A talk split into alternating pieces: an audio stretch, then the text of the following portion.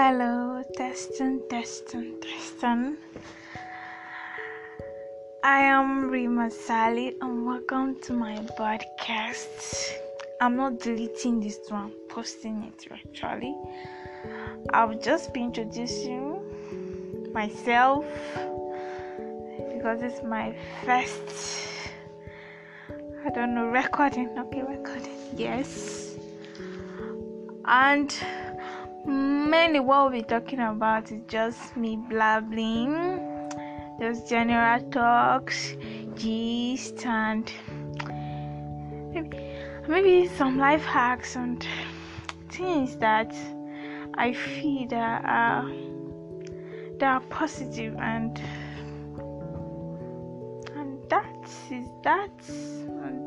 is that. Am I boring? Okay.